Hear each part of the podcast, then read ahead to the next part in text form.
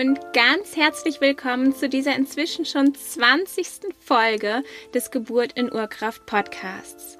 Dein Podcast für eine natürliche Schwangerschaft und selbstbestimmte Geburt mit einem kleinen Touch moderner Spiritualität. Solltest du mich noch nicht kennen, mein Name ist Ann-Kathrin Knutzmann. Ich bin Hebamme, selbst dreifache Mama und Gründerin von Naturgeburt. Eine Plattform, auf der dir verschiedene Online-Kurse und Unterstützungen für Schwangere bereitstehen, um deinen individuellen Weg für eine natürliche und selbstbestimmte Schwangerschaft und Geburt zu finden. In der heutigen Folge habe ich einen ganz besonderen Gast, denn die liebe Jelka die hat im letzten Jahr Zwillinge spontan zur Welt gebracht und das Besondere an dieser Zwillingsgeburt war, dass beide Kinder in der Beckenendlage lagen. Und darüber und über ihren Weg bis zur Spontangeburt wird sie heute berichten und ich freue mich unglaublich, dass sie da ist. Herzlich willkommen, liebe Jelka. Hallo, ich bin ähm, Jelka, ich bin 24 Jahre alt und freue mich sehr, dass ich eingeladen wurde, hier in dem Podcast zu sprechen. Ähm, ich vielleicht vorab, ich, ich studiere Medizin oder habe Medizin studiert und ähm, ja, habe witzigerweise in einem Ultraschallkurs erfahren, dass ich Zwillinge erwarte. Ähm, das ist mittlerweile ja anderthalb Jahre her und ähm, ich war erstmal, also ich habe mir sehr ein Kind gewünscht und hat, wusste auch vorher schon, dass ich schwanger war, aber war dann doch sehr, äh, ja, überrascht und auch ein bisschen geschockt von der Info, dass es doch Zwillinge werden. Ähm, ja, na, natürlich hat dann schnell die, die Freude überwogen, aber leider ähm, ich, ich habe selber viele Geschwister, die eigentlich alle im, ähm, zu Hause geboren sind. Ich bin die Einzige, die im Geburtshaus auf die Welt kam. Und ich dachte immer, ich mache das mal so wie meine Mama.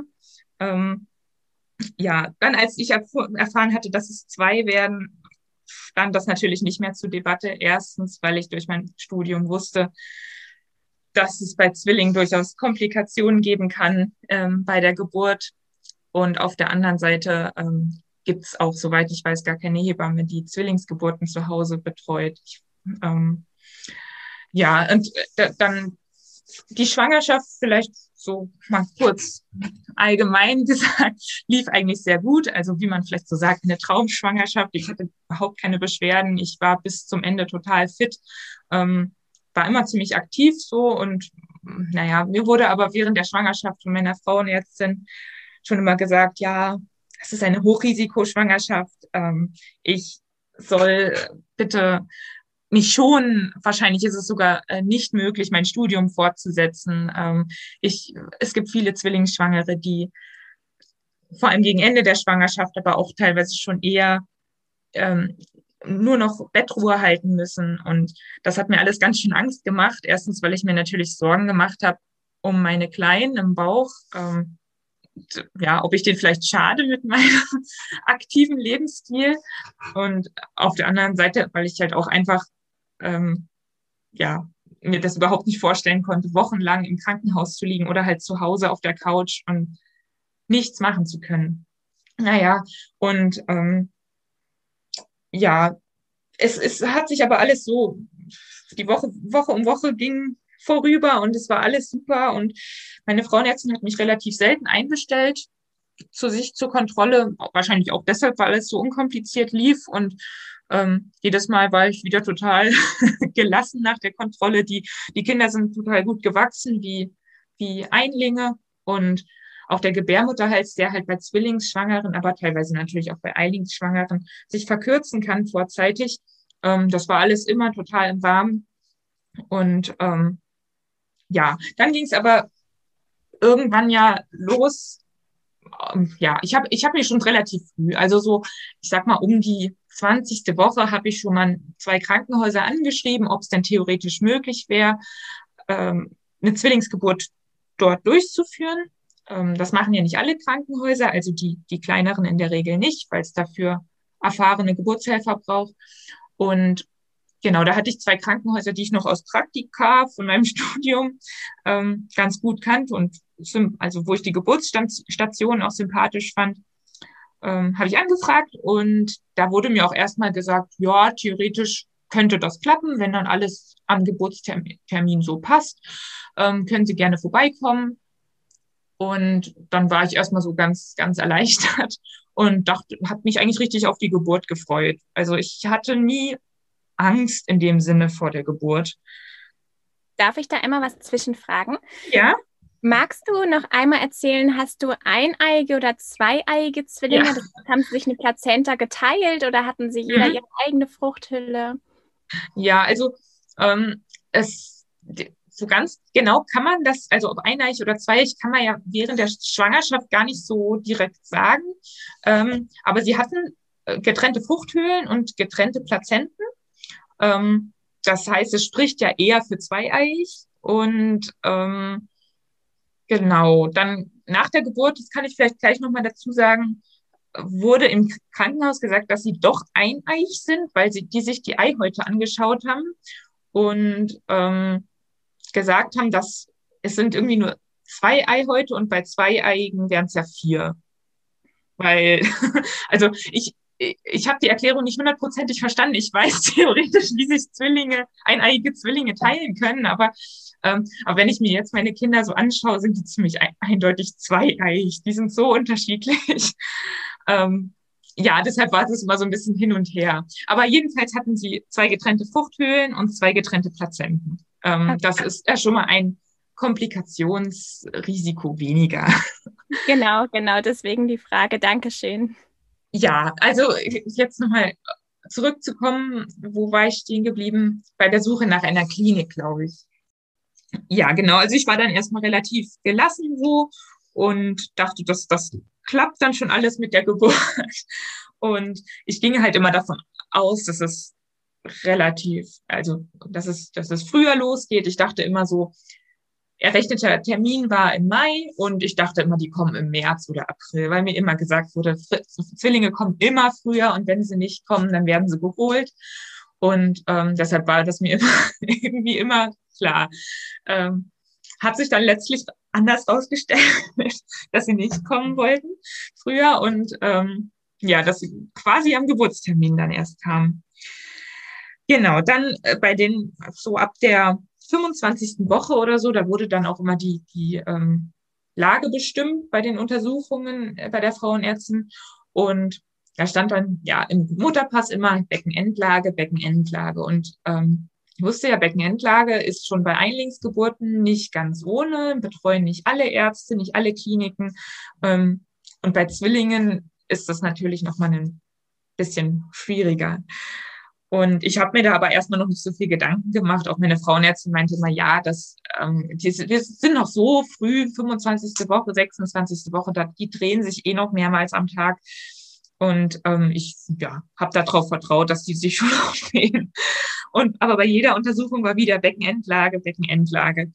Und ich habe dann zunehmend schon so ein bisschen Angst gekriegt, äh, habe dann auch alles Mögliche versucht, die, die Kinder so ein bisschen in die Schädellage zu bewegen mit Glöckchen und ähm, Hörspielen, die ich zwischen meine Beine gelegt habe, während ich ähm, draußen in der Sonne lag, äh, einfach ja, damit sie dem, mit dem Köpfchen, mit dem Ohr, dem Ton folgen. Ich habe mit Taschenlampe versucht, ich habe verschiedene, diese indische Brücke und was es da für Sachen gibt, alles äh, ja auch immer, ja, immer intensiver und immer gedacht, oh, das, das, die müssen sich doch irgendwie drehen können.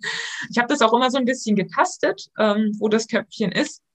Und habe hab jeden Abend gedacht, oh, warum, warum könnt ihr euch nicht drehen? Ähm, warum wollt ihr eurer Mama äh, die die natürliche Geburt nicht gönnen, sozusagen. Ich, naja, und ich habe dann halt auch viel recherchiert im Internet, gibt's Erfahrungen zu Beckenendlagengeburten bei Zwillingen und ich habe aber eigentlich nirgendwo was gefunden. Einen Bericht hatte ich, der war aber auch erstens schon alt, bestimmt 15 Jahre oder so und das war auch wirklich der einzige, den ich gefunden habe, nur in so einem Kommentar. Das war auch eine Frau, die hatte schon vier Kinder, glaube ich, vorher, also war auch keine Erstgebärende wie ich und ähm, die hatte das in irgendeinem Krankenhaus wohl erfolgreich durchgeführt mit einer Beckenendlagengeburt äh, bei Zwillingen. Aber also ich, ich dachte, ich habe dann jedenfalls gesehen, es ist theoretisch möglich und ähm, ja, war aber halt trotzdem, also deshalb, deshalb äh, habe ich mich auch bereit erklärt für diesen Podcast, weil ich, weil ich so gern äh, irgendeinen Erfahrungsbericht gelesen hätte oder gehört hätte von, von einer Frau, der es ähnlich ging, die auch verzweifelt war, aber sich unbedingt eine natürliche Geburt gewünscht hat. Und ähm, ja, ich habe dann halt, äh, wo, wo mir dann immer klarer wurde, ja, die Kinder wollen sich wahrscheinlich einfach nicht drehen, die haben wohl ihre guten Gründe, ähm, habe ich dann halt nochmal größere Kliniken angeschrieben, also die Unikliniken bei uns in der Nähe, das muss man sagen, wir wohnen ziemlich auf dem Land, also die Uni, nächsten Unikliniken sind alle so ungefähr eine Stunde weg, wenn nicht sogar mehr. Und ähm, da ich zum Beispiel auch äh, in der Geburtshilfe meine Doktorarbeit schreibe, habe ich zum Beispiel auch meinen Doktorvater gefragt, der ähm, ja halt Professor für Geburtshilfe ist und auch viele Beckenendlagengeburten betreut, aber der hat zum Beispiel auch gesagt, er wird das nicht machen. Ähm, er, ich soll mich nicht auf solche Abenteuer einlassen. Dann war ich noch in anderen Kliniken der, zur Geburtsplanung, wo ich auch teilweise sehr unangenehme Erfahrungen gemacht habe. Also wo überhaupt kein Verständnis entgegengebracht wurde, dass man sich halt eine natürliche Geburt wünscht und auch überhaupt keine Erklärung gegeben wurde, warum warum das nicht möglich sein soll, warum man es nicht wenigstens versuchen soll. Und ich habe halt immer ge gesagt oder gedacht, ähm, wir haben so eine moderne Medizin und wenn man sagt, man ist in so einer Klinik der Maximalversorgung, in halt einem Uniklinikum oder in einer äh, Klinik mit allem, was eben die Geburtshilfe so, so äh, liefert, der OP-Saal quasi gegenüber. Ähm, warum soll man dann nicht, warum sagt man dann nicht, man, man probiert es einmal aus, ähm, lässt das ja mal auf sich zukommen und vielleicht macht die Natur schon alles richtig. Und wenn es, ich habe immer gesagt, wenn es irgendwelche Komplikationen gibt, bin ich die Letzte, die sagt, nein, ich will keinen Kaiserschnitt. Ich will nur wenigstens ja es versucht haben. Und ich habe ich bin da noch, ja, weil ich so, so negative Rückmeldungen gekriegt habe. Zum Beispiel hat, hat mir eine Oberärztin äh, so richtig an den Kopf geworfen, dann gehen Sie doch in irgendein Entwicklungsland, äh, da, da lässt man das auf sich zukommen, dann sterben natürlich auch viele Frauen und Kinder, aber ähm, wenn, wenn Ihnen das so wichtig ist, dann machen Sie das halt so, aber dann können Sie nicht auf unsere Hilfe setzen. Und ich wusste dann auch gar nicht, was ich dazu sagen soll ähm, und habe danach erstmal nur noch geheult bei meinem Mann. Ähm, der, der, für den war es, glaube ich, auch keine einfache Zeit, weil ich einfach so viel geweint habe und ich konnte mich gar nicht mehr so richtig auf die Kinder freuen, weil ähm, ja, das, das war so übermächtig, dieser Gedanke, okay, es gibt jetzt, es gibt jetzt einen Termin, an dem fahre ich morgens in, ins Krankenhaus, dann habe ich äh, ziehe ich meine, meinen OP-Kittel an, lege mich auf den Tisch, der Bauch wird aufgeschnitten und die Kinder kommen raus. Und das war dann meine Geburtserfahrung. Und ich, also ich will, das will, äh, ja, keine Frau schlecht reden oder so, die einen Kaiserschnitt hatte, egal ob sie es musste oder vielleicht auch wollte oder so. Aber ich konnte das für mich einfach überhaupt nicht vorstellen. Ich, ich, ich wollte diese Geburtserfahrung und also diese, diese natürliche Geburtserfahrung. Und wie gesagt, wenn, selbst wenn es so gekommen wäre, ich hätte Wehen gekriegt und es wäre absehbar gewesen, das funktioniert so nicht. Die Kinder verkeilen sich irgendwie oder ähm, ja, irgendwie das, das Bein fällt nach vorne und es kann, die Geburt kann so nicht weitergehen, dann hätte ich halt gesagt, okay, jetzt ist es halt so, das ist jetzt Schicksal, es muss jetzt durch einen Kaiserschnitt beendet werden und dann wäre das irgendwie in Ordnung gewesen.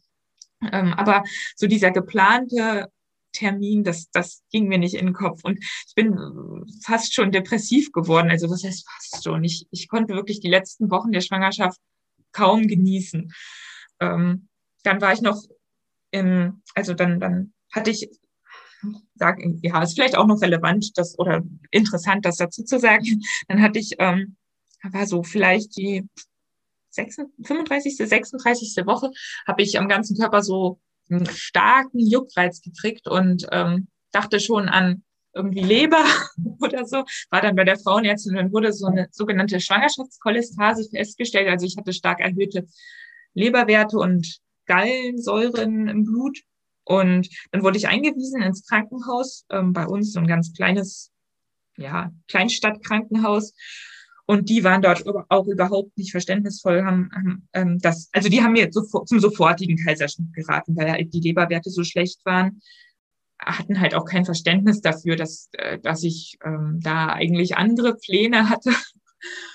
ähm, ja, also ich, ich hatte, hatte dann natürlich auch Sorgen, was tue ich hier meinen Kindern an oder was tue ich auch, auch mir an mit diesem Wunsch, der immer irrationaler wurde nach einer natürlichen Geburt, äh, weil die mir dann auch gesagt haben, ja, es, es ist, ihre Kinder schweben sozusagen schon in Lebensgefahr. Ich musste dann auch, weil ich mich dann gegen ärztlichen Rat da entlassen habe, ähm, musste ich dann unterschreiben, ja, sie riskieren den Tod ihrer Kinder und ihren eigenen Tod.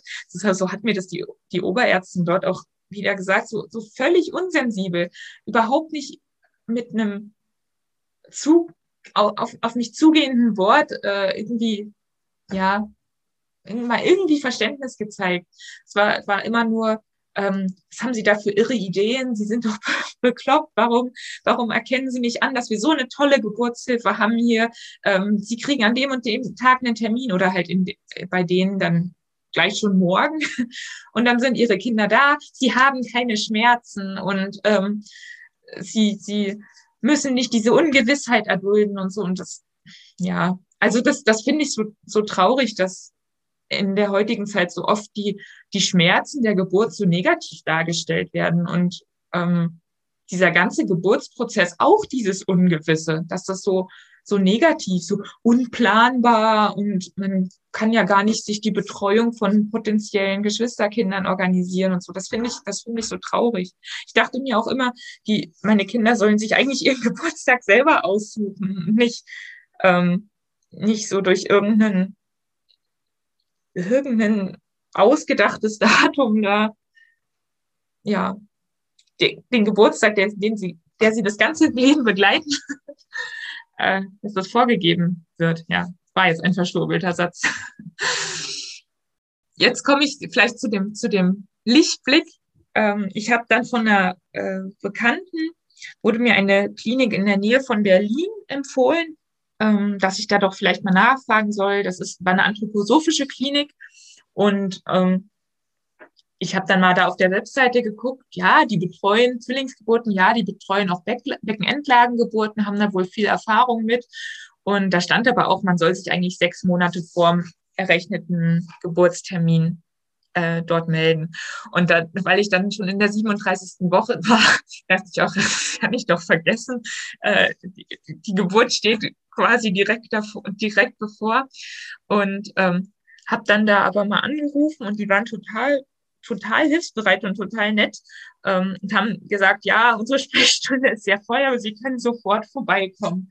Ähm, jetzt gerade ist jemand abgesprungen. Ähm, ja, das ist Ihre Chance. Und ich habe dann erstmal gesagt, na ja, ich wohne fast 300 Kilometer weit entfernt. Das ist jetzt nicht so ganz ohne weiteres möglich. Ähm, aber habe das hab dann noch kurz überlegt, mit meinem Mann gesprochen und hat gesagt, mach das auf jeden Fall. Und dann habe ich mich ins Auto gesetzt und bin halt äh, ja nach Berlin gefahren. Und das das war so so so schön, dass das Gespräch mit der Oberärztin dort. Also ich bin immer noch so beeindruckt von von der Art, wie wie sie mit mir als Patientin gesprochen hat, mit mir als ja, Schwangere, also Patientin ist ja eigentlich nicht der richtige Ausdruck, weil Schwangerschaft ist ja kein Krankheitszustand. Ähm, aber ja, also es war, ich, ich hatte dann mittlerweile nach allen Erfahrungen, die ich sonst in den Kliniken so gemacht hatte, hatte ich schon fast ein schlechtes Gewissen, nochmal zu sagen, ja, die Zwillinge liegen in Beckenendlage und ich wollte halt fragen, ob das irgendwie denkbar wäre, die nochmal, äh, ja, entweder einen Wendeversuch zu machen oder ähm, ja, oder die halt doch so zu entbinden. Und die hat sofort gesagt, na klar, sie kann das voll verstehen und sie, die hatten, die hatten das zwar so in dieser Form noch nicht, aber ähm, sie hat so viel Erfahrung mit Beckenendlagen, äh, Geburten. Sie hat, hat irgendwie schon tausend Beckenendlagen Kinder auf die Welt gebracht in ihrem Berufsleben. Ähm, das hat mich dann ausführlich aufgeklärt, was, was alles so für Komplikationen auftreten können oder was zu beachten ist. Und ähm, ja, hat mir auch immer wieder, also das fand ich auch total angenehm, dass sie da nicht total auf der Schiene war, ja, sie wollen jetzt die natürliche Geburt, also ziehen wir das durch, sondern sie hat immer wieder, auch bei den nachfolgenden Konsultationen, immer gesagt, wenn sie sich irgendwie anders überlegen, wenn sie irgendwie Bauchschmerzen haben, doch mit diesem, mit dieser Form der Geburt und sagen, sie wollen jetzt doch irgendwie lieber einen Kaiserschnitt oder auch wenn, wenn die Wehen anfangen sollten und sie merken, dass das Bauchgefühl stimmt einfach nicht mehr. Das ist vollkommen in Ordnung, wenn sie sagen, wir brechen es ja ab. Es, ähm, ich möchte jetzt doch lieber, ja, durch einen Kaiserschnitt beenden. Das fand ich eigentlich auch sehr angenehm. Auch wenn mein Wunsch klar war, aber einfach zu wissen, man ist da jetzt nicht irgendwie festgenagelt drauf. Ähm, genau, die hat zum Beispiel auch gesagt, dass, dass es durchaus denkbar ist, ähm, Zwillinge, also Zwillinge in Beckenendlage zu wenden. Also bei Einlingen ist es ja relativ üblich, würde ich mal sagen. Ähm, ich glaube, ab der 36. Woche oder so wird das grundsätzlich gemacht, wenn ähm, ja, wenn die Mutter das will. Und das, ich weiß nicht genau, wie hoch die Erfolgsaussichten sind, aber ich glaube gar nicht so schlecht, 70 Prozent oder sowas. Und die hat gesagt, sie hat das auch schon ein paar Mal bei Zwillingen gemacht und teilweise erfolgreich, hat das dann gleich noch versucht mit einer Kollegin, aber ähm, irgendwie wollten die nicht. Was ich auch ganz schön fand bei diesem Wendeversuch, ähm, hat die auch richtig, hat sie immer gesagt, ich soll mich mit meinen Kindern verbinden ähm, und, und den auch so ein bisschen innerlich sagen, was, was sie jetzt machen sollen, dass, äh, ja, dass ich will, dass sie sich drehen und so. Und, und hat das irgendwie nicht nur technisch, glaube ich, ganz gut gemacht, sondern auch, ähm, ja, auch einfach so mental. Ich, ich, ich hatte da, das hat auch nicht so doll weh, weil ich viel gelesen hatte, dass so Wendeversuch total unangenehm ist. Das, also ein bisschen unangenehm war es schon, aber wahrscheinlich auch einfach durch ihre Art hat sich das stimmig angefühlt. Und ja, sie hat dann aber auch gesagt, ja, die, die, der eine, ähm, also der auf der linken Seite lag, ja, der, äh, der will irgendwie sich nicht drehen, der, ähm, ja, der hat so seinen eigenen Kopf. Und der andere, der war auch ganz interessant, der hat sich bei diesem Wendeversuch immer, hat sich ja, hat, hat, es hat sich so angefühlt, als würde er dem Bruder Platz machen wollen. So nach dem Motto, ja komm hier, hier kannst du dich drehen. Aber ähm, das ja, hat, hat letztendlich nicht geklappt. Es war mal kurz davor, dass er sich gedreht hat, aber dann immer wieder zurück und ähm, ja, dann, dann hieß es auch gut, die Kinder haben, haben schon ihre Gründe, sei es, dass irgendwie die Nabelschnur so gelegt ist, dass sie sich dann abdrücken würde, wenn die vielleicht in Schädellage ähm, liegen würden oder so. Ähm, deshalb, ja, war das, habe ich mich dann damit abgefunden.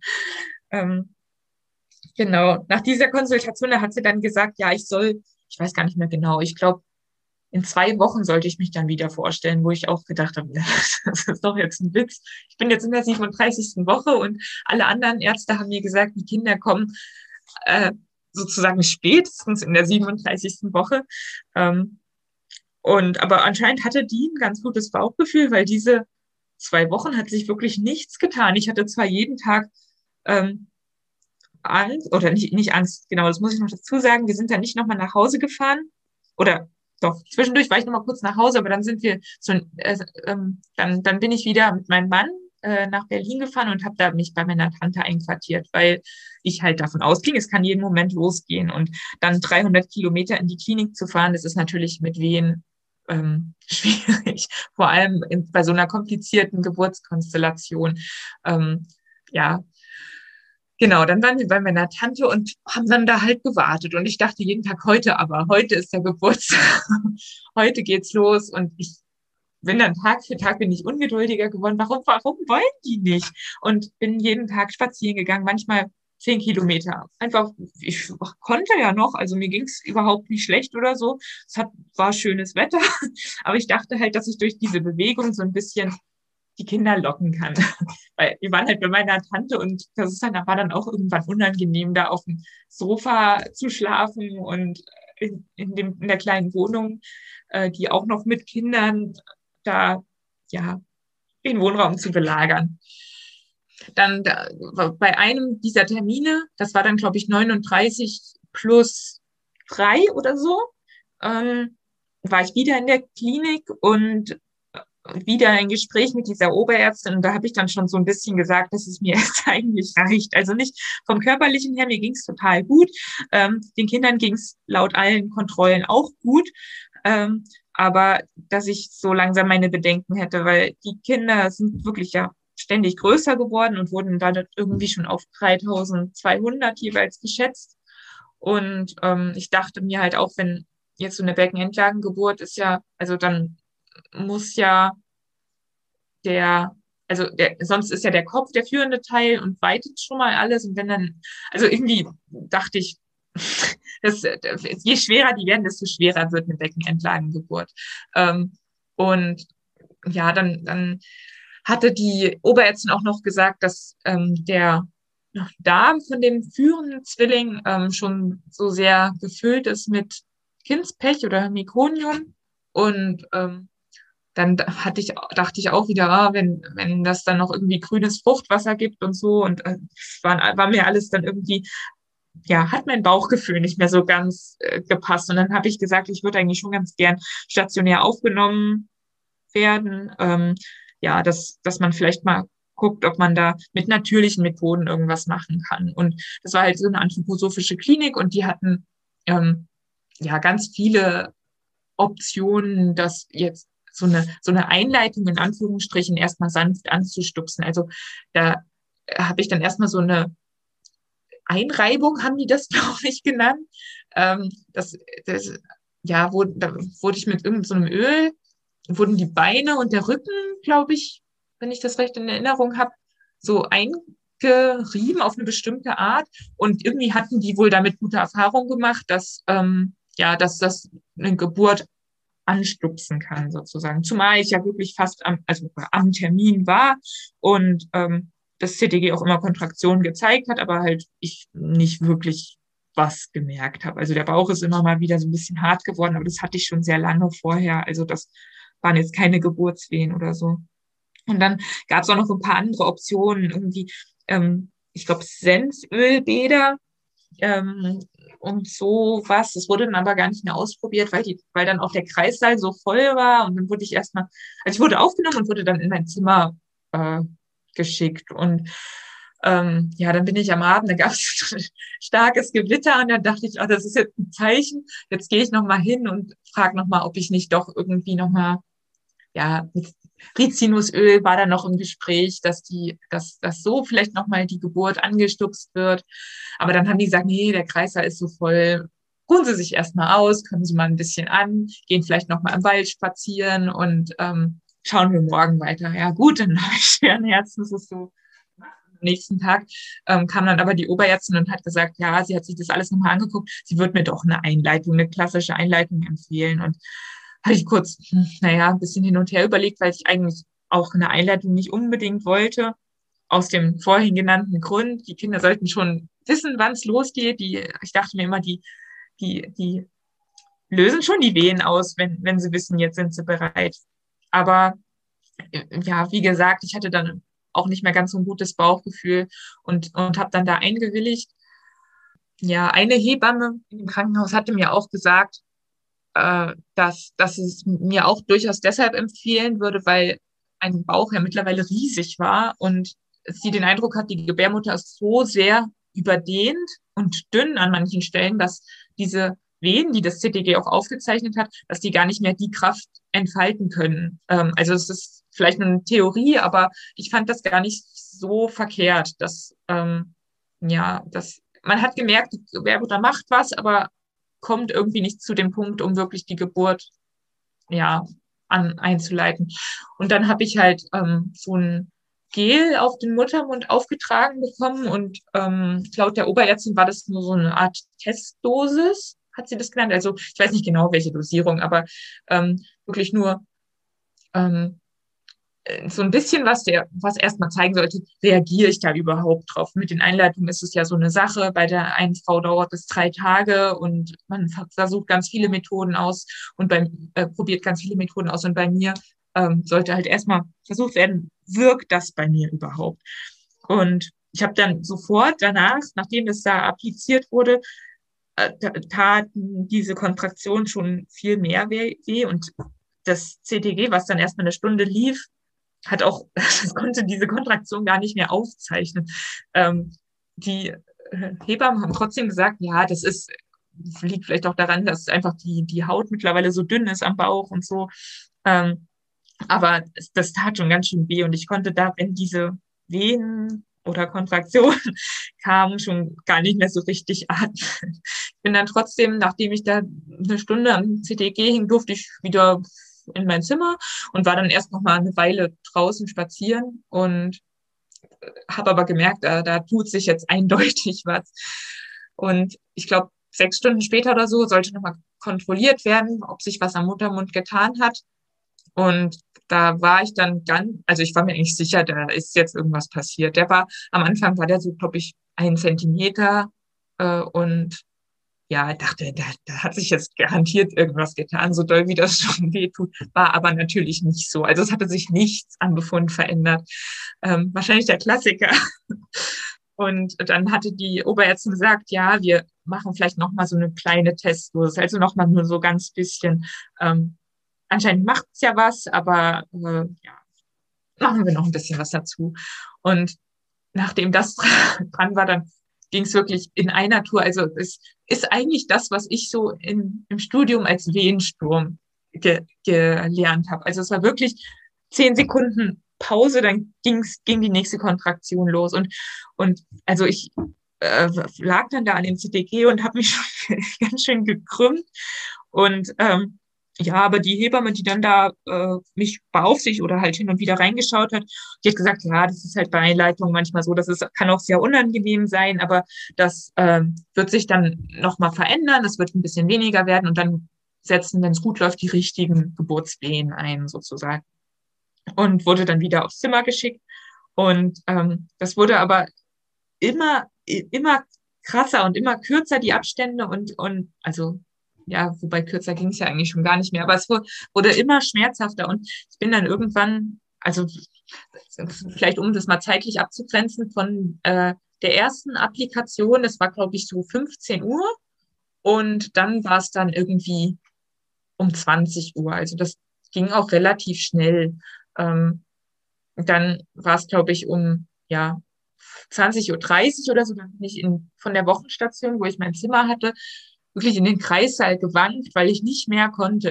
Ich war da halt die ganze Zeit alleine auf meinem Zimmer und ähm, ja, hatte dann auch da so einen Hüpfball reinbekommen und so, aber ich konnte da überhaupt nicht mehr drauf sitzen. Ich konnte nicht, nicht auf dem Bett sitzen. Ich konnte eigentlich auch nicht mehr stehen, ich, weil es so schmerzhaft war.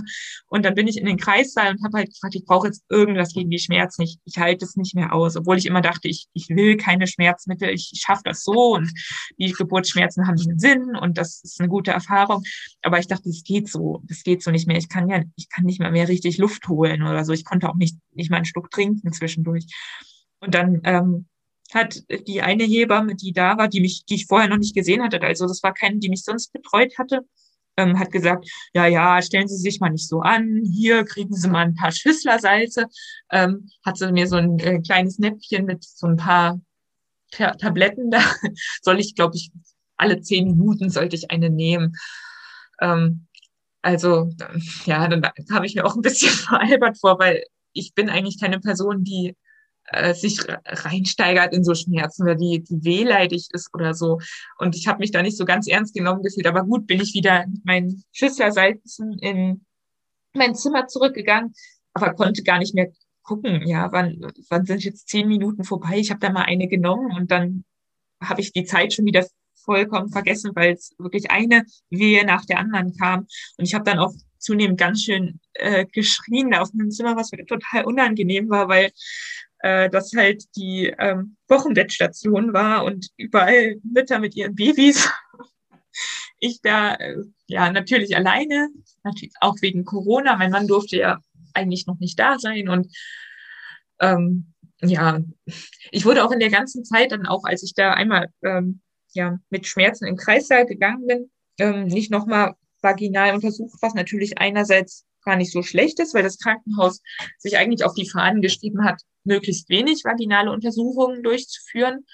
Ähm, ich muss aber so im Rückblick sagen, in meinem Fall wäre es wahrscheinlich ganz gut gewesen, da einfach nochmal zu gucken. Ich also ich habe jetzt auch nicht so die Riesenscheu davor äh, von der vaginalen Entzündung. Ich finde das jetzt nicht so schlimm.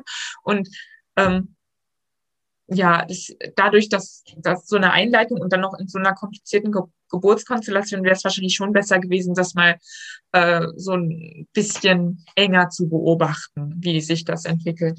Naja, jedenfalls war ich dann in meinem Zimmer und es wurde immer doller und irgendwann dachte ich dann, es, ich, ich, es geht jetzt nicht, ich will, ich will jetzt den Kaiserschnitt, wenn es, wenn die, wie die Hebamme mir gesagt hat, das geht jetzt noch durchaus einen Tag so und dann dann fängt erst die richtige Geburt an oder so. Und dann dachte ich, das, das schaffe ich nicht, das schaffe ich nicht. Und dann kurz danach, ähm, wahrscheinlich war das diese klassische Übergangsphase, ähm, wo, wo viele Frauen äh, denken, es geht nicht mehr, ich kann nicht mehr. Ähm, und dann kurz danach hatte ich dann so einen ganz starken Pressdrang in meinem Zimmer da und ähm, habe dann auch Panik gekriegt, weil ich dachte, ich kann doch jetzt noch nicht pressen. Der, äh, am Muttermund hat sich vielleicht vielleicht ist der jetzt zwei Zentimeter auf vielleicht drei oder so.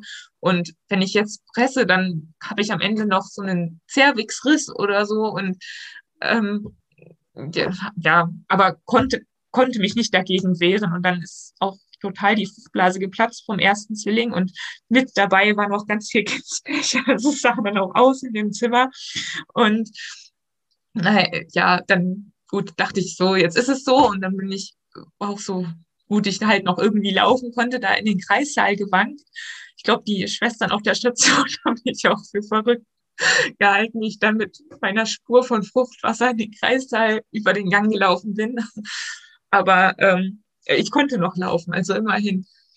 Ähm, genau, und dann äh, habe ich da halt auch die Hebammen ja angesprochen, ja, meine Fruchtblase oder die eine Fruchtblase ist gerade geplatzt. Ähm, ich, Sie müssen mal gucken, was da unten los ist. Und dann ähm, kam ich, also genau, nochmal zur Zeit, dann war es dann, glaube ich, äh, 21.30 Uhr oder so oder 20, äh, 22 Uhr.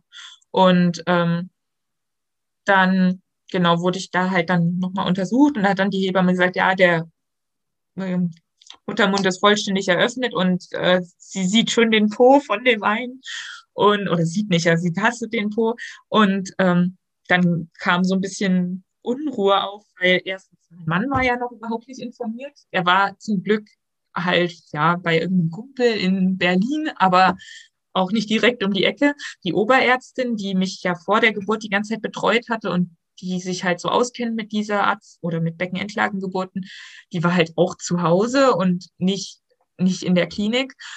Die beiden mussten informiert werden. Da habe ich dann nur noch meinen Mann halt angerufen und irgendwie ins Telefon gestammelt, ja, du, du musst, du musst kommen. Mehr konnte ich, glaube ich, nicht mehr sagen. Und ja, die Oberärztin wurde halt auch informiert.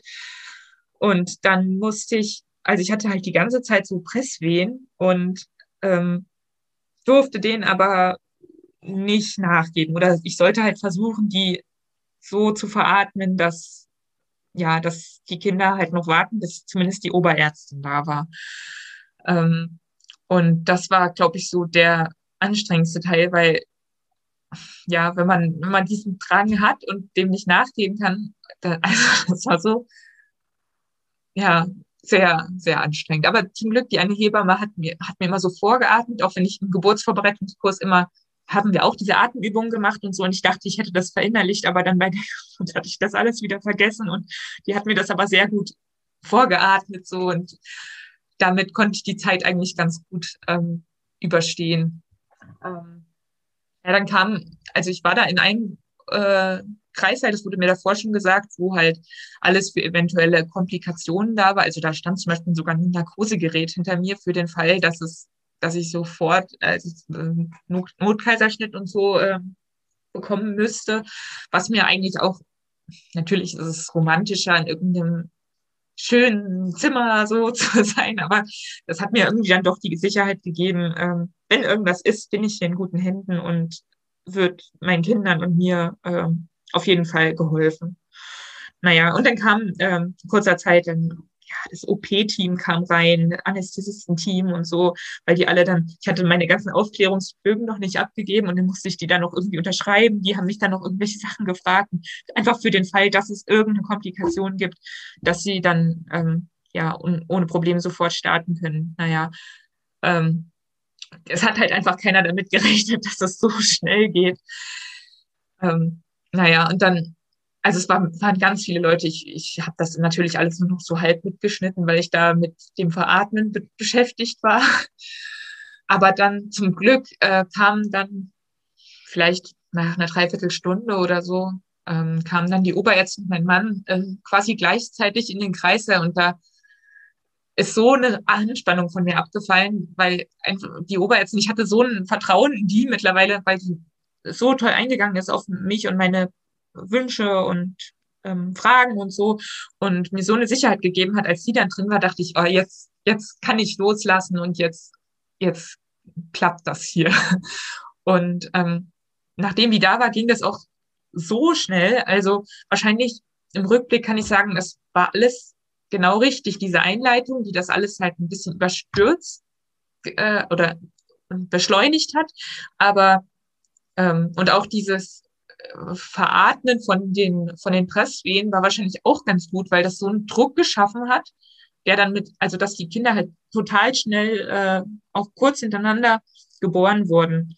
Ähm, weil das Problem bei so einer Zwillingsgeburt aus Beckenendlage ist ja vor allem, dass bei der Beckenentlanggeburt allgemein wird ja die Nabelschnur bei, dem, bei der Geburt vom Kopf einmal komprimiert. Und so wurde mir das erklärt, durch diese Komprimierung von der Nabelschnur ähm, entsteht halt, also wird kurz der Blutfluss zur Plazenta gelöst oder gestoppt und dadurch ähm, kriegt die Plazenta ein Signal, dass sie sich lösen kann.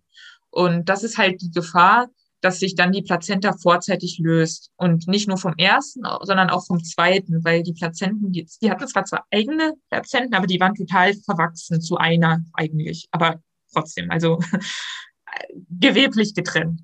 Ähm, genau, und es war dann total gut, dass der, der erste rauskam, wobei muss man auch noch dazu sagen, da gab es dann auch noch die Komplikation in Anführungsstrichen, dass der die Arme nach oben geschlagen hat.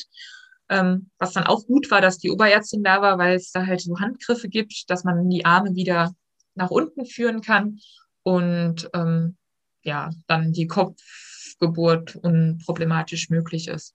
Genau, und beim zweiten, der hat erstmal seinen Fuß in den Geburtskanal gesteckt, der musste dann auch wieder reingesteckt werden. Ähm, aber ja, Genau, jetzt vielleicht noch, wie ich das dann so erlebt habe. Also als der erste draußen war, ähm, wurde mir erstmal ganz kurz auf den Bauch gelegt und da wurde die Nabelschnur nicht wirklich auspulsiert oder ist nicht auspulsiert, was natürlich eigentlich besser ist fürs Kind, aber das war jetzt Nutzen-Risiko-Abwägung. Deshalb wurde dann relativ schnell, ähm, wurde die Nabelschnur durchtrennt und die hat mich dann gefragt, ob ich ihn nicht ähm, auch in den Arm nehmen will oder so. Aber ich, habe dann, als hätte natürlich gern mein Kind in den Arm genommen, aber ich äh, dachte dann, nee, ich muss jetzt, ich hatte schon das Gefühl, dann kommt jetzt der andere und ich musste mich dann darauf konzentrieren. Deshalb hat mein Mann den dann erstmal genommen und ähm, dann kam halt ziemlich schnell noch der zweite Junge. Und, ähm, und du warst in der Rückenlage? Oder ja, auf, genau. auf, so einem Stuhl quasi mit den Beinen wie beim Ja, Genau, also da hatte ich mir auch während der Schwangerschaft schon viel Gedanken drüber gemacht, dass das mir wahrscheinlich am angenehmsten ist, so in, in Vierfüßlerstand oder so. Ähm, aber das hat mir die Oberärztin von vornherein gesagt, dass das bei dieser Konstellation nicht möglich sein wird, einfach weil die auch eine gute Übersicht haben müssen. Und ja, wenn dann zum Beispiel sowas kommt, wie dass die Arme nach oben geschlagen werden oder so, das ist dann halt einfach ja besser zu bewerkstelligen, ähm, wenn man da in dieser, ja, wenn man die Beine in den Schalen hat, sozusagen. Das, also ich, ich ist natürlich nicht die angenehmste Position, aber das, da habe ich mir dann auch gar nicht mehr so Gedanken drüber gemacht in der, in der Situation. Ähm, ja, genau.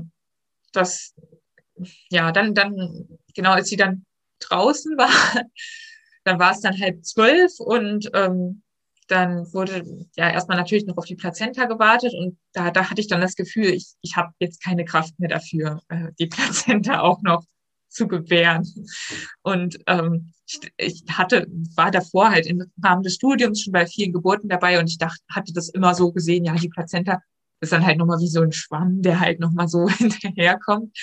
Ähm, aber also ich, erstens hatte ich das Gefühl, mein, ich habe mein, ich, der, der, äh, die Gebärmutter macht gar keine Kontraktion mehr oder so, hat sie schon, also die hat sich vorbildlich zusammengezogen und so, aber ähm, irgendwie hatte ich so das Gefühl, jetzt ist die Luft raus. Und dann sollte ich auch einfach ohne so eine Wehe zu spüren nochmal so richtig äh, pressen und das war nochmal außergewöhnlich schmerzhaft. Das hätte ich gar nicht gedacht, dass die Plazenta-Geburt auch nochmal so schmerzhaft ist. Aber ähm, ja, war dann natürlich, die Kinder waren gesund, ich, mir ist nichts passiert. Also das war dann ähm, das kleinste Übel. Ähm, ja, genau, dann, dann, dann wurde natürlich, also wurde ich noch, ich hatte nur eine Mini, Mini-Geburtsverletzung, also so ein bisschen eine Schürfung oder ich weiß gar nicht mehr genau wo, aber das wurde dann noch mit einem Stich genäht und ähm, das, das war es dann eigentlich. Und dann wurden wir erstmal alleine gelassen und ähm, ja, konnten die ersten Minuten oder ich glaube, das waren anderthalb Stunden oder so, man verliert ja dann total das Zeitgefühl, ähm, wurden wir erstmal alleine gelassen und konnten unsere kleinen Wunder und ja, dann irgendwann kam die eine Hebamme wieder rein und ähm, hat was zu trinken gebracht. Und äh, dann durfte ich auch gleich aufstehen. War ich auch erstaunt, dass es total gut ging. Und es war so eine Wohltat, aufzustehen und mich einfach zu duschen. Das, da war ich halt auch dankbar, dass ich so eine Geburt erleben durfte und ja, nicht einen Kaiserschnitt, wo man ja dann doch nochmal, ja, länger ans Bett gefesselt ist. Ähm, ja, dann, genau, dann durften wir auf die Wochenbettstation gehen und das war auch, eigentlich war zwar vorgeschrieben, dass wegen Corona und so der Mann nur bei der Geburt an sich dabei sein darf, aber die waren dann auch sehr kulant und haben uns halt zumindest den Rest der Nacht noch, ähm, ja, zusammen in, mit den, mit den Kindern verbringen lassen und, ähm, ja, das war eigentlich total magisch, wenn man das so sagen kann. Ähm, ja, die erste Nacht mit zwei neuen Erdenmenschen. Ähm, genau. Und dann, dann war ich mit den Kindern noch für zwei Tage in dieser Klinik. Ich dachte immer, wenn ich in die Klinik gehe, dann mache ich garantiert eine ambulante Geburt. Würde ich bei weiteren Geburten, die aus irgendeinem Grund in der Klinik stattfinden müssen, wahrscheinlich auch bevorzugen. Aber ähm, dort, das, das war eigentlich genau richtig. Also auch das Stillen ist ja dann doch nicht ganz ohne, gerade mit mit Zweien, wenn man das vorher noch nie gemacht hat und äh, dann die gleichzeitig da an, anzulegen und der eine wollte irgendwie nicht so richtig und das war schon eine große Hilfe, dass dann äh, still erfahrene äh, Schwestern auf der Station waren, die einen dann noch unterstützt haben. Genau. Und ja, dann sind wir nach Hause gefahren. Ähm, wow. Ja. Wow so, so schön. Ähm, wie schwer waren deine beiden Mäuse tatsächlich nachher nach der Geburt? 2850 der erste und 2950 Gramm der zweite. Okay. Also, ja. Okay, und du warst wie viele Tage vor dem Termin? Also du warst nah dran, aber noch nicht ganz am Termin, ne? Ähm, zwei Tage vor dem Termin. Also beziehungsweise, weil sie ja kurz vor Mitternacht geboren waren, eigentlich nur noch einen Tag vor Termin. Aber ähm, genau, ja, wer weiß, vielleicht wären sie auch noch länger, also über einen Termin gegangen. Das hatte mir die Klinik auch gesagt, sie können gerne noch warten. Also eine Woche nach dem Termin würden sie, würden sie akzeptieren. Aber da, ja, wie schon gesagt, mein Bauchgefühl was anderes gesagt. Und im Rückblick bin ich froh, dass ich der Einleitung dann zugestimmt habe. Ja. Wow wow, einfach so, so magisch, was du beschreibst. Und ähm, ich finde es einfach so beeindruckend, dass du da wirklich auf deinem Weg geblieben bist, deinem Bauchgefühl gefolgt bist und dann ähm, so eine tolle Begleitung gefunden hast. Und falls das hier jetzt jemand hört, der nach genau so einer Begleitung sucht, magst du vielleicht nennen, in welcher Klinik du dann tatsächlich warst in Berlin? Ja, das war die Klinik Havelhöhe. Ähm, das ist eine anthroposophische Klinik und ähm, kann ich jedem sehr ans Herz legen. Nicht nur für Geburtshilfe, auch, auch sonst ähm, machen die ganz tolle Arbeit. Ja. Super, Dankeschön. So, so, so wundervoll. Was würdest du einer Zwillingsmama raten, die ebenfalls auf der Suche ist nach ähm, oder ja auf dem Weg ist, sich eine, eine spontane Geburt für ihre Zwillinge wünscht. Hast du irgendwas, was du diesen Frauen noch mitgeben möchtest? Ähm, ja, also hört auf euer Bauchgefühl, so simpel wie das immer klingt, aber ähm, ich glaube, gerade als, als Schwangere hat man so eine gute Intuition, wenn man dann, ähm, wenn man dann darauf hört oder wenn man, wenn man versucht, auf diese Intuition zu hören.